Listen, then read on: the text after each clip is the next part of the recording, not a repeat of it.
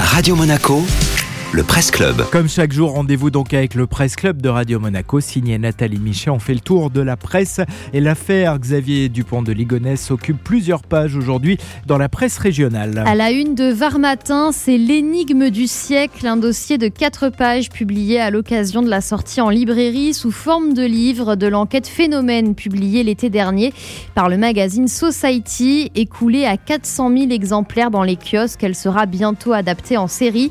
Varmatin en profite pour interviewer l'un de ses auteurs, Pierre Boisson, qui essaie de décortiquer les raisons pour lesquelles cette affaire passionne tant les Français.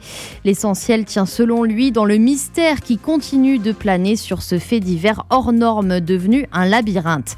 Mais si la presse quotidienne régionale y revient dans le détail, c'est aussi, voire surtout, parce qu'une partie de ce mystère justement se joue dans le Var, là où le suspect numéro 1 a disparu après une nuit passée à l'hôtel Formule 1 de Roquebrune-sur-Argens.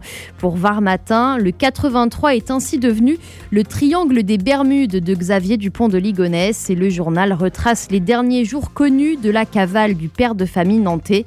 Le rocher de Roquebrune, les monastères et les petites communautés religieuses du département, les bâtiments abandonnés, toutes les pistes ont été étudiées sans que jamais les enquêteurs ne trouvent la réponse.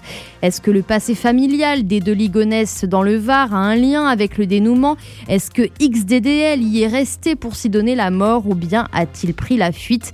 L'édition du jour de Varmatin ne donne évidemment pas la solution, mais elle met le doigt sur toutes les hypothèses et alimente encore un peu plus ce mystère insoluble depuis bientôt 10 ans. Merci Nathalie.